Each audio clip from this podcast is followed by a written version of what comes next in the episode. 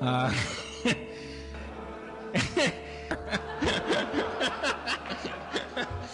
I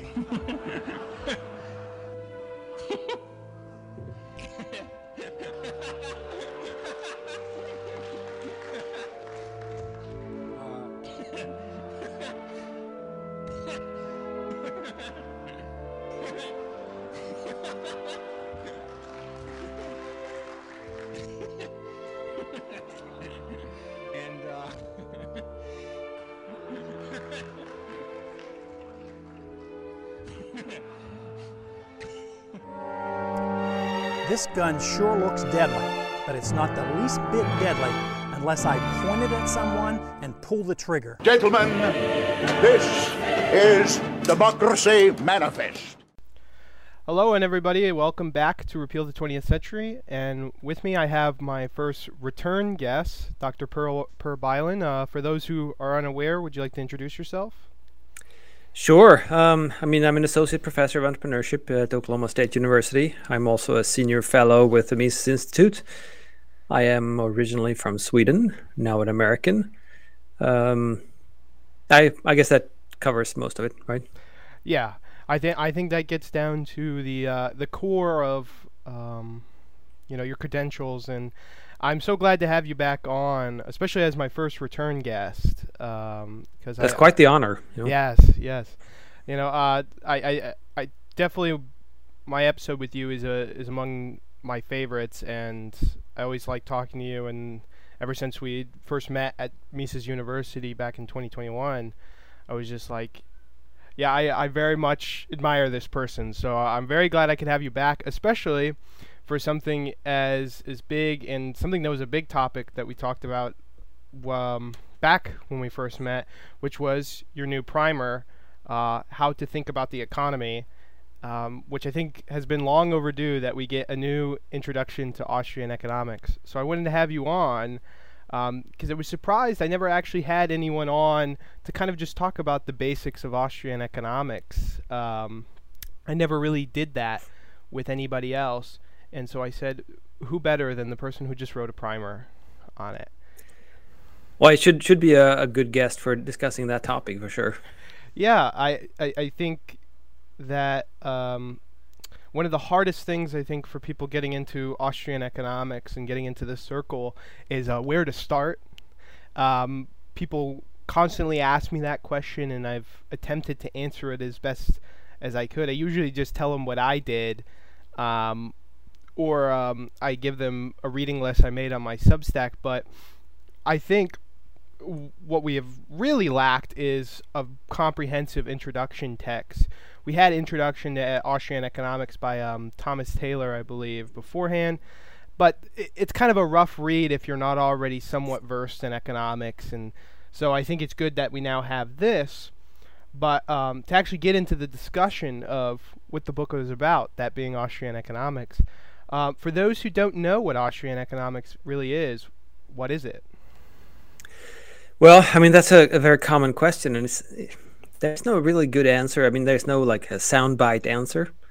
So I mean, one way uh, one way to answer that question is simply say, well, this is classical standard economics for the past 300 years uh, that is based in verbal reasoning, tr- trying to produce a, a theory based in how people actually act and explain how the economy functions based off of that.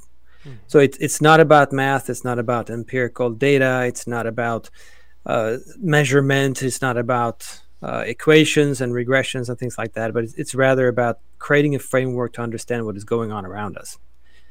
And of course, there are plenty of things that go into that, like uh, the assumption of subjective value, for instance. Uh, you can't really understand the economy without, or at least not the market economy without economic calculation and entrepreneurship and things like that. So there, there are plenty of parts in it. But if you if you see sort of the, the, the long history of economics as a science, trying to study all kinds of, of economic phenomena, then Austrian economics is sort of the, the most advanced uh, most recent uh, version of this sort of evolving body of knowledge, going back all the way to Cantillon, at least in the 1730s, through Adam Smith and, and so forth. Mm-hmm. Yeah, I, I think that's a pretty good way to kind of explain where we're coming from as, as you know, Austrian economists or, or those who think as an Austrian does about the economy. And I'm glad you brought up subjective value theory uh, because I think there every school of economics kind of has these baseline assumptions that define you being a part of that school. So I wanted to ask, what are those baseline assumptions that you must, you know, ag- agree to to really call yourself in Austrian and begin moving forward thinking about economics as an Austrian? Well, I mean that's that's really tricky to answer since if we go back in history, and I, I hate to be a history professor or anything, but um, um, if you go back a hundred years, there were basically three main schools of thought within economics. Just like in in most disciplines today, you have plenty of different uh, schools of thought. In sociology, you read about Marxist theory and feminist theory and all those things, and they they coexist. They exist side by side, and you can sort of pick theories from from each and one of them. Um, of course, sociology is not very reliable, so I'm not I'm not saying that's a necessarily a, a place to go. But but in economics today, there's only one school, uh, and everything else is sort of pushed aside. Uh, and most, I mean, many of the things that Austrians were talking about back in the 1920s and 30s and so forth, some of some of those things have been adopted by the mainstream. So it's sort of a, a concoction of of insights from different schools. Of course, it has its basis in certain schools, and those are not the Austrian school. Um, so many things are the same, and, and sometimes people are are sort of not surprised, but they, they think, well, well, why don't why doesn't the Austrian school come to different conclusions? Well, simply because the economy is the economy. So it, when other schools of thought have have come to the same conclusions, that doesn't necessarily mean that that Austrians are wrong or, or right or whatever, right? So if we're studying the same thing, well, many are going to come to the same conclusions, even if they use different means. I think t- what makes you an Austrian is really that that you uh, you you are cons- you consistently apply subjective value, mm-hmm.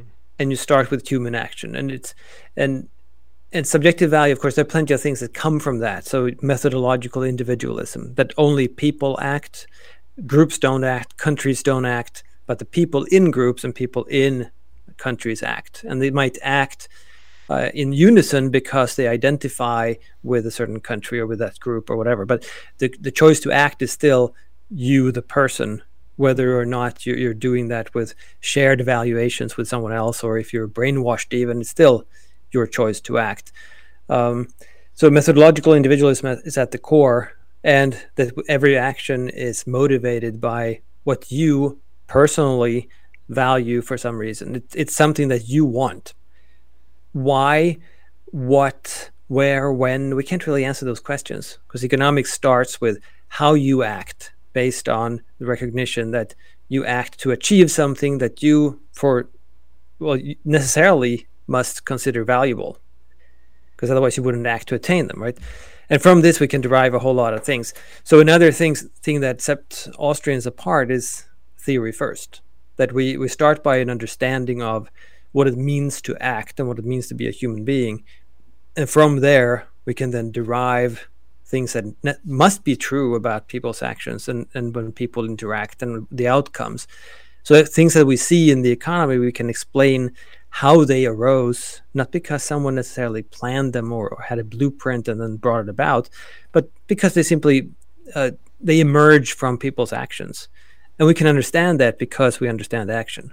Mm. Uh, many other schools they're they're sort of inconsistent in, in their application of of subjective value in, and in their application of methodological individualism and so forth, right? And the uh, I guess the Marxist school would be the other sort of consistent school uh, simply because they do not recognize subjective value. They they started with objective value, so they're sort of the outliers because most economists they did away with that uh, back in the 1870s, whereas Marxists they stick to their their own uh, view of this, which was, in my view, in most people's views, uh, disproven in the 1870s, but they just stick to it. But at least they do so consistently, right? So, so even if their assumption is wrong, uh, they're wrong across the board. Mm-hmm. Yeah, I, I, I think you get into a lot of the interesting things about where the Austrian school of thought is really coming from and where it's it, it derives these assumptions, these theories that we come up with, and um, kind of observe about reality. But I, I kind of also want to get into the observation part of it um, because something that I have seen as a critique of Austrian economics that I don't think is accurate, but a lot of people kind of um, misjudge from deriving from methodological individualism, uh, praxeology, these these coming to understanding of economics through um, rather than empiricism and and mathematics. This um, reasoning it out and, and, and understanding it from these these baselines that we know are you know a priori truths. But they say that oh well Austrians hate math they hate statistics they hate all these things. They they can't they have no use for them and they can't do they can't even deal with them and it's but but I think that's inaccurate. So I kind of wanted to get into wh- where you think Austrian economics differs from the other schools in its approach to empirics and its usage in economics because I think that's a particular area where there's big divides between the schools and also a lot of misconceptions about Austrian economics particularly.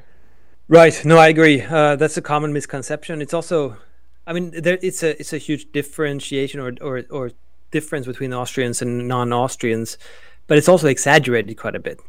So, I mean, Austrians don't hate math. Austrians are not Austrians because we can't do math and all those sort of nonsense critiques that you hear quite a bit. It, instead, it's about uh, recognizing what theory in economics is about and what it can do. Uh, so, yeah, we can observe all kinds of phenomena in the economy, but the problem is that most of these phenomena are intersubjective and they're sort of on an aggregate level.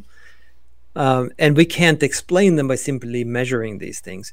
And most of them aren't measurable either. So one, com- one, one example that I use quite a bit is a business firm that we we tend to think about it in terms of uh, my being my interacting with a business firm i'm buying things from the business firm right so i go to the apple store say and i i buy an apple computer and i pay apple for it well, what really happened was that I gave money to some guy in a store that, that said Apple, but what happened with those with that money? What, what is actually Apple? If you start to say, well, these guys are actually working for Apple. Okay, so remove those. Well, the Apple store is not Apple itself, so remove that one. Okay, so what actually actually exists? Well, it's it Apple itself doesn't actually exist. So it's a legal entity, so it exists sort of in a formal form legally, but many organizations exist even if they don't exist in legal form. So you don't have to register with the government to be an organization or be a group. Right? And, and many of the things that we deal with in the economy are such things that we all recognize. We all understand it and we all act uh, with respect to these things, but we can't measure them. There is no measurement because we, we just understand them, but there's like nothing there. So empirically speaking, we can only sort of capture this existence by seeing how people act differently. The problem is we can't really study that phenomenon itself. But if we instead start at the other end and look at okay, how how do people act and why do people act and how do they interact, we can instead come to the conclusion, yeah, these things matter to people when they act. So I can act thinking that I am interacting with and buying something from Apple, a company, and that helps me, uh, and and that is why I why I go through with these types of actions, and that explains how I act. Um, but I can't measure it, hmm. so we have to start somewhere else, right? So, um, to answer your question, the problem here that Austrians see is that if you start with math and, and empirics and things like that, you're going to miss a big chunk of the picture. Mm-hmm. Even if we only look at the, the present and the observations, We can't actually observe scientifically a business firm or a culture or what makes something an office building and not some other type of building. All of these things, um, they are they're simply not there in the data, mm-hmm. Which makes it really really hard. So we have to start somewhere else. So there, there's a huge problem with starting with the data. And if we then look at the economy from Austrian eyes, we, we realize that the economy is really a process. It's not about the static status quo. It's about where did all this come from and where is it going, right? So very often people look at the economy and they say, oh, these are the companies that are here right now. And this is what, what they're producing. Fine. That's an observation about the present. That is what is now. Well, that is the result of the weeding out process that happened before. That's the result of all the interaction, of all the contracts, of all the actions, of all the imagination and innovation of entrepreneurs and so forth. That created what, where we are today. And tomorrow, we're going to be in a different place because there are businesses being started, innovations being tried out, investments being made, and so forth today that will completely change how the world looks tomorrow. So we can't just look at the status quo. We have to look at the flow of things and how things change over time. Now, this makes it super difficult to capture these things in data because now we have suddenly things that we cannot measure at all, but that we all act with respect to. And then what is here right now is really a product of what was before, and what is tomorrow is a will be a product of what is today and what is emerges today and what will be created today well then then then you're in deep shit to use a technical term if you use uh, only empirical data because then you're missing not only a big chunk of the of reality you're missing the whole point. You're missing everything about it right? So austrians uh, therefore start in economic theorizing which is in a sense just deriving uh, a framework for understanding the world and how it works we can't rely on empirical data to do that for all for these reasons. So instead, we derive this from from human action, uh, seeing that people act for a certain reason. And we said that before that we act in order to uh, attain some end that we value subjectively. What we value that doesn't really matter, but we know that the structure of action is such that we want to attain it, and we want to attain it because it makes us better off than we are today on our own terms, whatever those are, and that we also know that there is uncertainty because people change their minds all the time, and we can't know for certain that we're going to uh, attain something at a certain point in time. Uh, so, based on all these things, we can drive these uh, truths ab- about social interaction. And based off of the whole body of theory, we can then interpret what we're seeing. So, empirical studies and math and so forth, it's it's pretty good at explaining or, or describing specifics about the situation. So we can capture a lot of statistics. We can uh, use surveys, what have you, uh, in order to get an, a more deeper insight about a specific phenomenon. So, say the Great Depression or inflation today. How does it actually look? Which prices are going up? Which prices are not going up? Uh, where is the money uh, that was printed before? Um, which investments are people no longer making, things like that, right? Those things do not derive strict, strictly from the action axiom or, or from the structure of action. Instead, those are observations of what, what, what is the actual outcome, the specifics of the situation. But we can't understand those things without the theory. So theory must come 1st mm-hmm. And therefore, I mean, mo- most Austrians are unfortunately, I would say, interested in theorizing and, and building the body of theory so that we can better understand the world rather than applying it on in empirical research. I mean, there's a fair fair amount of, of empirical Austrian research too. Um, Rothbard's America's Great Depression is a good example. Right, they dug into the data to see exactly what happened, and where did he dig? What data did he look at? Well, that's what theory told him was important. So he followed theory and used it as a lens to figure out exactly what happened at what exact times.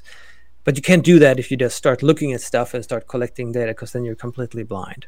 Mm-hmm. Right. So empirical research is a, is a, a big part of Austrian economics, but it's all about uh, describing specific uh, events or specific phenomena, specific times, and things like that. And, and to get a deeper knowledge uh, from these specifics, what actually happened day by day, week by week, and so forth during the Great Depression. Um, how do we interpret those things? Well, that's something that data helps us with, but well, or theory helps us with, with, but we can't really in, interpret them without theory, and of course we can't do that without having the data either. So we need both. So we do both. The, the problem with uh, non-Austrians is that they do not develop theory first and then they move to data and, and, and, and use data to get specifics about the situation. Instead, they go back and forth. And that sounds sounds good on the face of it, but the problem is, of course, that we use data to figure well, we use theory, excuse me, to figure out what data to look at and what the data actually mean. Mm-hmm. Well, if we select and interpret data using theory, we can't use that data to verify or falsify the theory because the data depend on the theory right? So it, it makes complete not it's complete nonsense from from our perspective to use this theory to then produce data that can then undermine or or completely falsify that same theory. That's the the logic of that is just nonsense which means that whoever is not an Austrian, um, if we extrapolate a little bit, who does this back and forth, they're either they're not very certain about the theory. Uh, their theory is sort of wishy-washy, unreliable hypotheses that can still be falsified and that can still change at any moment. Whenever someone finds another data point, they might go, "Whoops! Demand curves do not slope downwards." Who who would have thought, right? So you, they can't really rely on the theory as much. We can because to the degree that we've we've uh, produced the theory in a logically stringent manner and not made any mistakes, the theory is true. We can rely on it 100%. So, so that's that's a huge difference in, in terms of just the reliability of the science. Mm-hmm. Yeah, I, I, I think you very much covered all the bases when it comes to this um, this question specifically, and put it in a frame of mind that I think a lot of people can understand a lot better. Because um, for me, it's always been the conceptualization has been Austrians are not against empirics, empirics but the misuse of empirics and and using empirics as a substitute for theory, but also kind of extrapolating further what empirics can tell us, because empirics are at the end of the day a snapshot of a moment in reality. And even if you put a bunch of those together, that's only telling you what has happened before. It's not necessarily going to tell you what happens next, or even why that happened, or or the specifics of how it happened. Just what happened, and um, so I think you you answered that very succinctly. Um, but it, it does bring me to another point where I see people have confusion and, and talk about Austrian economics is they kind of go, well, Austrian economics at the end of the day is just something to justify, uh, you know, free market policies, it, and it doesn't really give any intellectual contributions outside of saying the free market is good and we should have a totally free market. But I, I've seen actually Austrians disagree on this point, but also seen intellectual contributions outside of that that, that, that don't really have um, much to do with that. So I kind of wanted to talk about those and um, these areas where actually Austrians disagree, but not only that, the, the contributions that exist that are outside of just policy. Yeah, and I mean, the we have an issue here actually that that many Austrians they tend to mix both their libertarianism because let's be honest most Austrians are libertarians so they tend to mix their personal and policy beliefs with the Austrian analysis and Austrian economics is is not normative in any sense. It's a, it's a body of theory um, and I wrote an article once uh, talking about whether the free market economics of, of Austrian economics is is or can be ideological and, and no matter how you look at it you have to come to the conclusion that it's probably the least ideological of any economic school for the simple reason that we start with action the way action is the structure of action it doesn't matter what action people are taking or what they value or what they believe we look at action is the in, in the purposeful behavior intended to achieve some some subjectively valued end. Uh, whether right or wrong, we, we don't know, we don't care, it doesn't matter, right?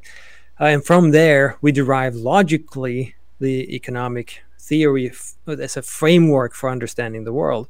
Now, if, for this to be ideological, we have to either completely misunderstand action and have sort of twisted the nature of action itself in such a way that it becomes ideological. I don't, I'm not even sure how to do that. So, so that, that I'm, that that's not it's not the case, but I don't know what what such sort of an ideological interpretation of the concept of action means. So the more reasonable uh, charge would then be to say that well, it's in the logic. The logic is always um, twisted a little bit towards a defense of free market. Well, that's pretty easy to point out then. If there are such flaws in the logic uh, that take a stand for markets and against government or whatever, then you should be pretty easy. It should be easy for you to identify this and show how it is uh, not actually logic, but instead ideology.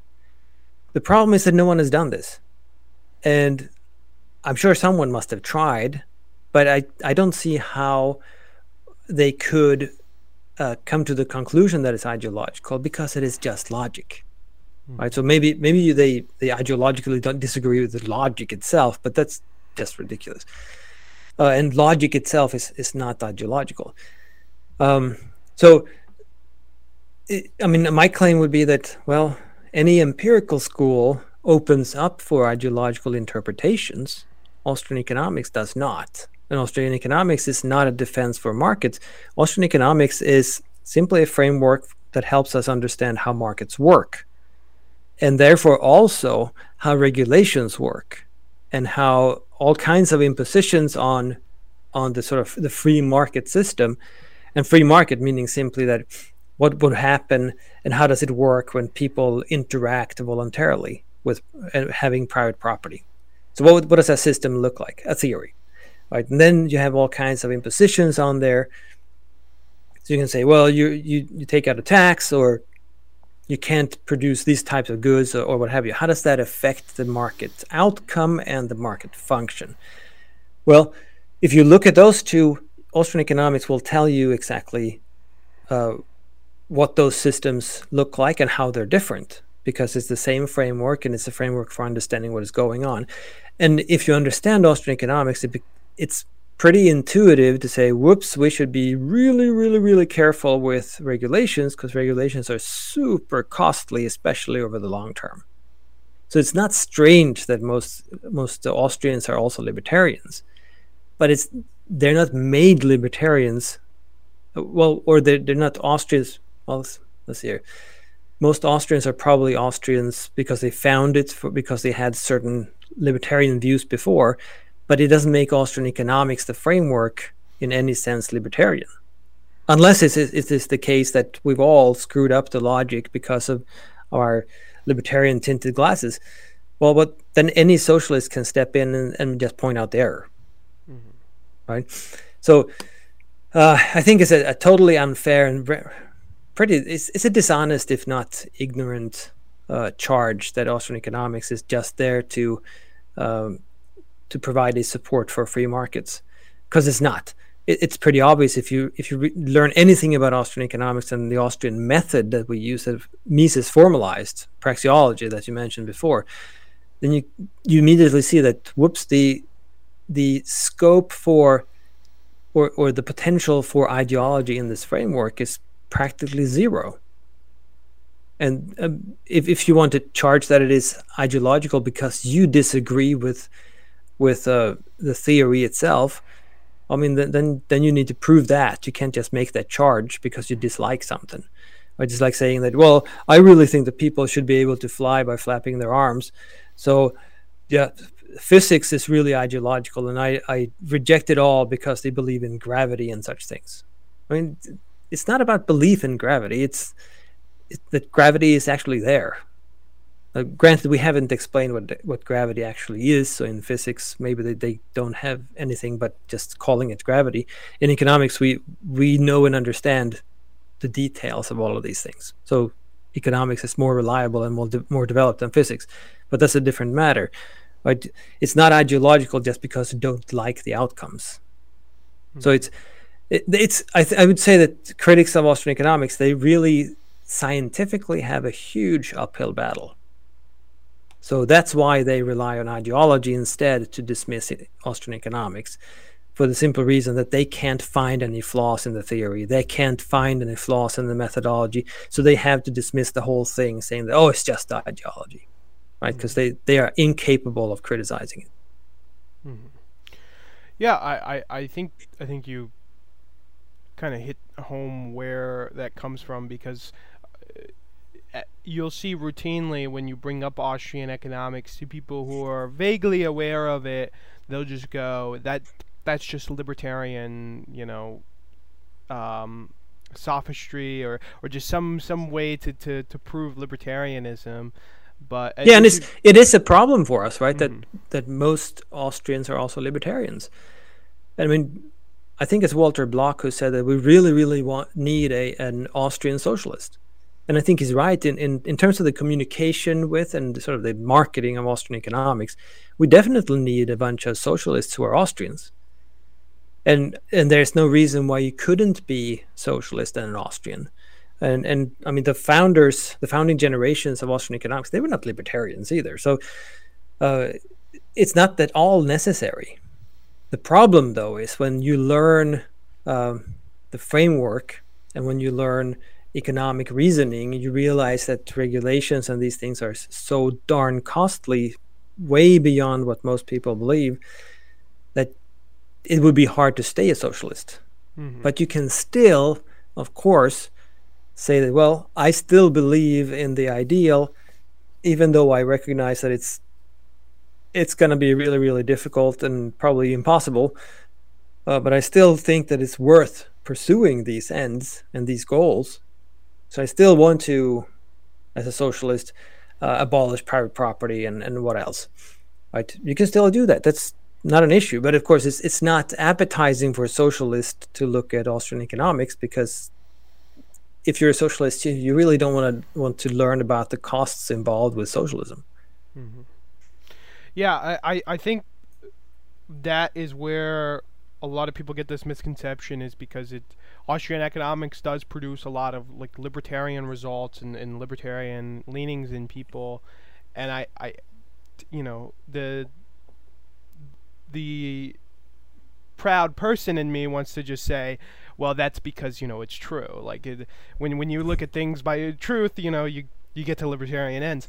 But it, it does present a problem for marketing when you know all your economists your your mainstream economists are libertarians and some of your biggest ideas too you know economic calculation problem was used as a debunking of socialism and Yeah, exactly. I mean, another way, I, it's it's a common misconception as well that I, I, I typically point out point it out like this: that yeah, most Austrians are libertarians, but most libertarians are not Austrians. So it's not the case that it's, it's sort of a one to one relationship between Austrianism, if you want to call it that, and, and libertarianism. It's not. Most most libertarians are Chicago school, and Austrians do not approve of the of the uh, Chicago school. And I would say it's it's wrong for the same reasons as Keynesian economics is wrong. Uh, and it's it's really a, a theory that is on, on shaky grounds, to say the least, um, and one that is is not in only opening up to, but is actually in its foundations supportive of central planning uh, for for the wrong reasons. So its assumptions are flawed, uh, which is a huge problem for I would I would think for libertarians using the Chicago school as argument, and they can do so only because it's so influential in both economics and in policy. But it- it's I mean dismissing uh, Austrian economics as simply libertarian economics. That, that's simply not true if you look at the numbers, because I, I doubt even 10% of libertarians are Austrians. Yeah, I, I, I think you're you're definitely right on that. It is a very it is the inverse of the relationship critics like to say. You know, um, Austrians tend to be libertarians, but libertarians don't tend to be Austrians. Um, you know, get, and and I think that's that's true. Just observing the general pool of libertarians and the fact that I th- I think if you went down and um, you know somehow pooled a group of only libertarians, you know, you would you wouldn't find a lot of them even knew you know the very basics of what the Austrian school is or what it is at all. And so and they would be pretty vocal at uh, rejecting it too. Mm-hmm. So so so that charge too is sort of based on on, on misconceptions and ignorance. Mm-hmm. Yeah. Uh, so uh, I the next thing I kind of wanted to go into and and talk about is um, the disagreements within the Austrian school because.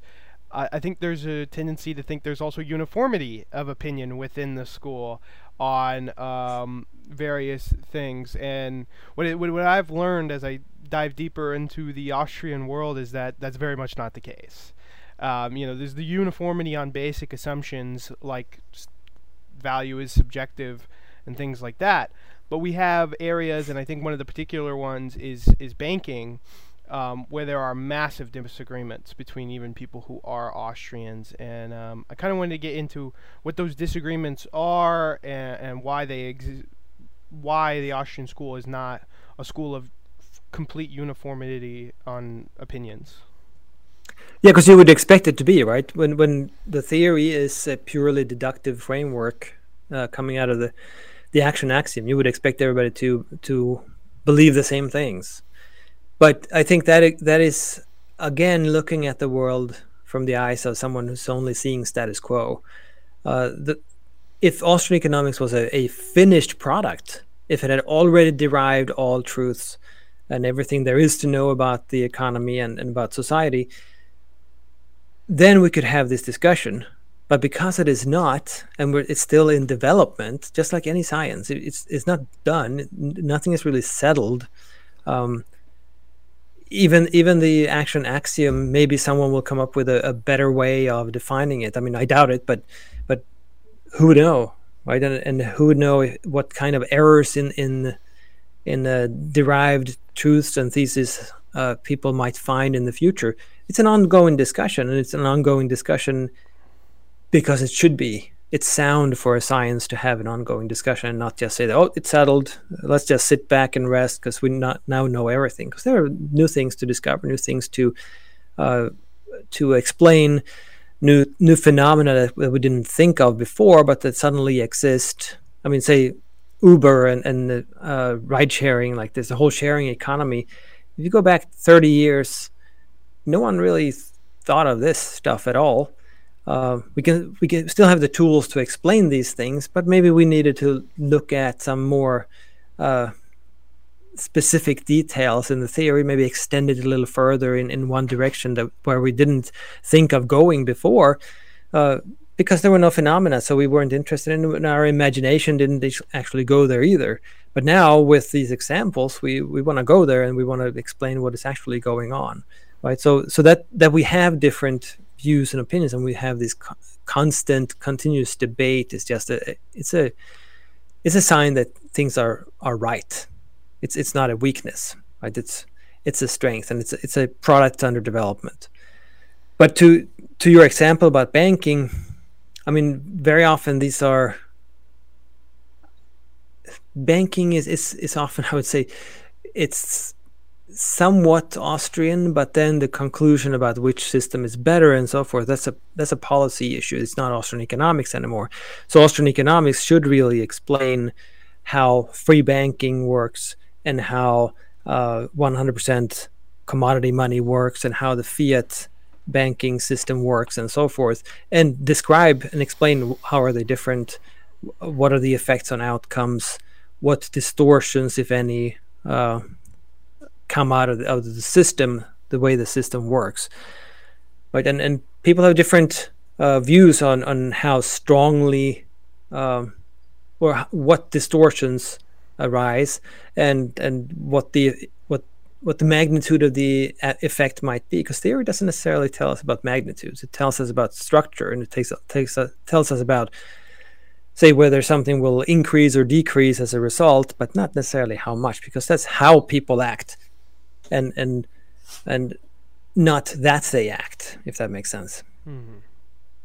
Yeah, I, I think you're you're you're definitely right on that, and and that you kind of get at what what the Austrian school really is, and and not what it isn't in in the eyes of a lot of people, which is this uniform theory that only gives us these conclusions and you can't have any other conclusions. But yeah i think you know um, we, we really get into uh, what that is and i think it, people understand austrian economics a lot more when they have these things kind of cleared up for them. So um, yeah and people have different interests too right? So some people might be more interested in say the function of prices as information.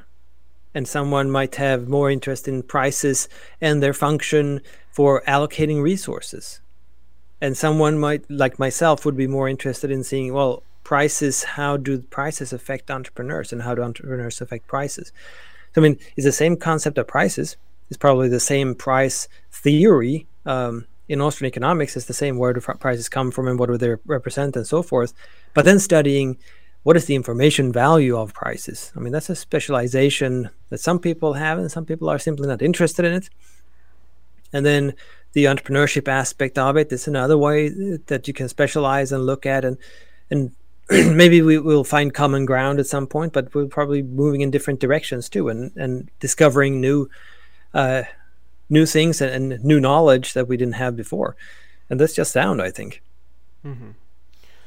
Yeah. So. Uh I, I think we got to what Austrian economics is and, and clearing up a lot of misconceptions about it.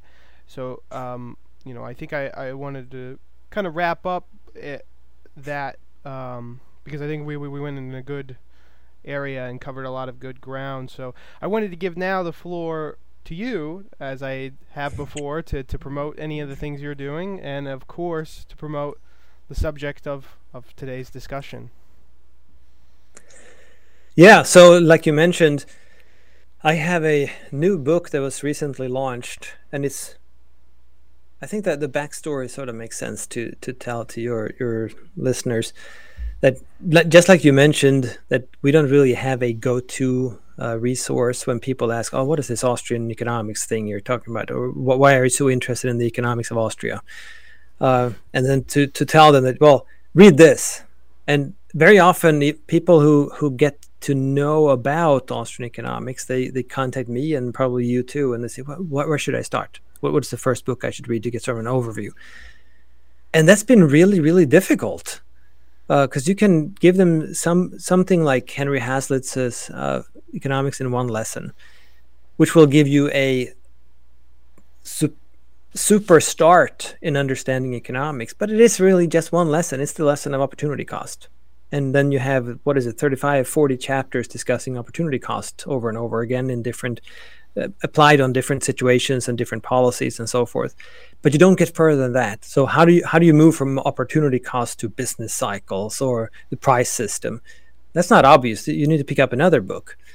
Um, and, and, there are some introductions that sort of go through austrian economics. Many of them are, are historical. So they go through the history of economic theorizing in the austrian school it's also not what most people are interested in. I mean, I, I th- find it fascinating and really interesting myself, but it's not how to learn Austrian economics. Then you have some uh, introductory books that are either like Bob Murphy's Choice, which is practically a, a summary of Mises's human action rather than an introduction to the topic, right? So it's, it's discussing what this, this magnum opus of Mises is, uh, is about I think it is chapter by chapter, pretty much. And then you have some introductions which are published by academic publishers, which means you're going to have to you have to to have to pay like 80 or 100 or 200 dollars to get a copy of it.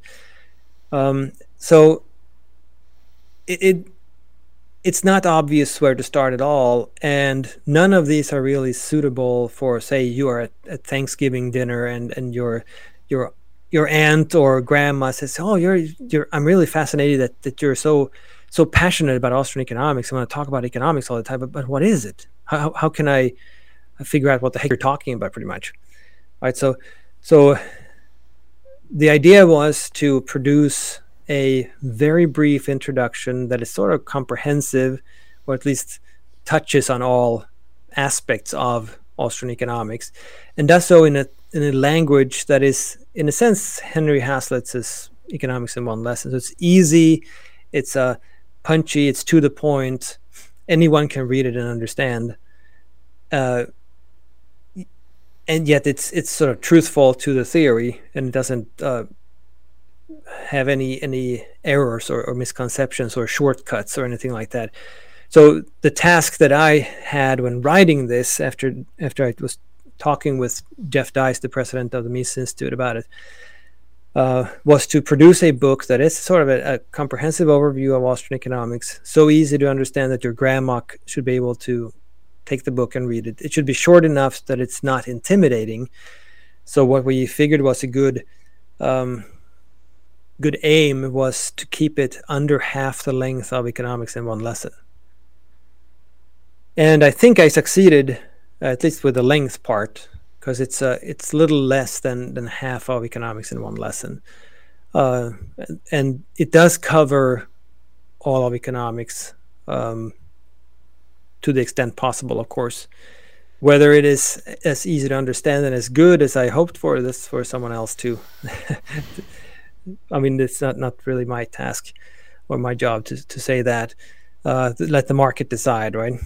But to go through the book re- really quickly, I mean, it's 142 pages total, but that's that includes everything in the book. That includes the index at the end. It includes a number of pages of of uh, further readings for whoever wants to go d- dig deeper into certain topics. Uh, it includes a, a dedication and the preface and the donors and everything like that. So it's much more like 120 pages maybe in, in terms of text, and the, the font is pretty big. So it's it's definitely not an intimidating book, and it's definitely not a a a, a difficult book. And it's written in three parts. Um, so the first part has three chapters, just deals with what economics is. What the heck does economics study? What is it for?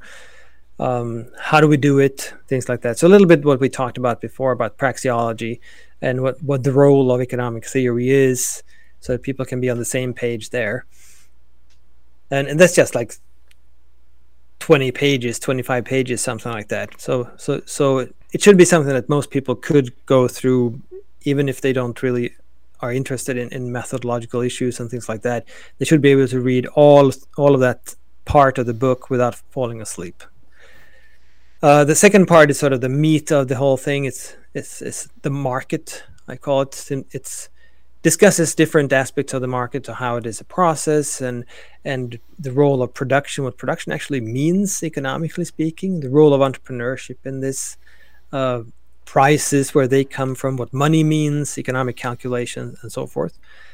And then I end uh, with a third part with intervention. So I have one chapter where I go through um, the uh, the boom bust cycle, the Austrian Austrian theory of the business cycle, um, and one chapter where I go through regulations in general. Which, uh, as you're aware, I have a book on regulations and their impact on the economy and, and what they actually mean. And it's sort of a I wouldn't say a summary of that book because it's not, but it, it, draws from the book anyway and, and, and, my findings there. And then I simply have a conclusion to round things off and, and, and tie up uh, loose ends. But it, it should be. Uh, my wife wrote, uh, read it and she read it easily in one afternoon. So uh, the, the point is to get anyone who, whether they know economics or not, to get a quick intro to what do Austrians think? What does Austrian theory say? Why does it say it? And where do Austrians stand? And then from there, they can dig deeper into whatever they're interested in and start reading sort of heavier books. Mm-hmm. Yeah, I, I, and you know, I'm very glad we have this book now because, as we have said multiple times now, it's been a very much a challenge to kind of give something very intro to people that, that is easy and accessible to read. And um, just through my musings and going through the book myself, I I haven't finished it, but so far it's it's definitely that, and uh, as you described. So I'm very Good glad we have that, and um, I'm going to make sure that I, I, I, link in the description that you guys where you guys can get it because um, as of right now it's five dollars. I don't know if it'll still be five dollars when it comes out. Uh, is, is, that going to be the, the, the permanent price or? I think so. I mean, it depends on where you pick it up to, right? So, Yes. so already uh, the PDF and the EPUB versions are available, and they're no cost at all. I mean, you just you need the bandwidth to download them. That's it. uh, there's a Kindle version for two ninety nine at Amazon. Um, there's a five buck, uh, five bucks a paperback from the Mises store. You can get it from Amazon.com too, but there it's eight eight dollars, and I'm I'm guessing that is partly because of fees to Amazon and whatnot else, right? Uh, I don't think the prices are going to change. Uh, if they change, they might go down a little bit, or well, I guess with inflation they might go up. Who knows? But but I, I don't think that is the that is the the the goal, right? So, and and already I know people in at least four countries who have bought the uh, the book from their national Amazon. Uh, so so I mean it's available a little here and there, and of course there there are more versions coming too. I hope for an audio version eventually, but there isn't one, n- not yet anyway. Yeah, and um, so I'll make sure that people have access to the um, the online version and as well where you can get a physical copy because I know uh, myself I'm very much a, I like to have a physical copy, but I know some people are satisfied with ebooks. So I'll be giving both in the description, and uh, I want to thank you again for coming on again. Uh, it's always a pleasure to have you, and uh, so thank you again. Thanks for having me, and thanks for this opportunity, Peyton. Yeah, no problem. Have a wonderful day. We must stop the terror. I call upon all nations to do everything they can to stop these terrorist killers. Thank you. Now watch this drive.